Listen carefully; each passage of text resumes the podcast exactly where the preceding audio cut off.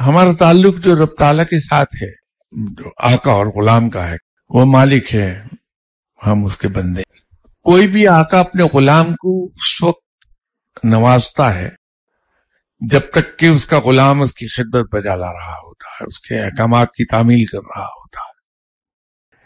اور جب کوئی غلام سرکشی پر اتر آئے کہ اس مالک کے حکم کی تعمیل نہ کرے عام طور پر اس کو سزا دی جاتی ہے اور اس پر ضروریات زندگی تنگ کر دیے جاتے ہیں۔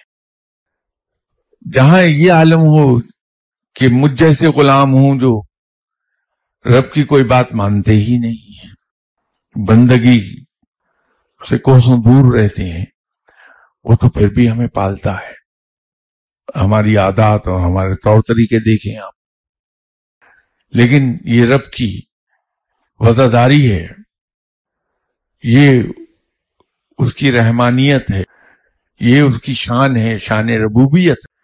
وہ پھر بھی ہمیں پالتا رہتا ہے، دیتا رہتا یہ اور بات ہے کہ ہم دنیا کی محبت میں جب بہت ڈوب جاتے اور ہماری خواہشات کا سلسلہ دراز ہوتا جاتا ہے، تو ہمیں یوں احساس ہونے لگتا ہے کہ ہماری خواہشات پوری نہیں ہو رہی۔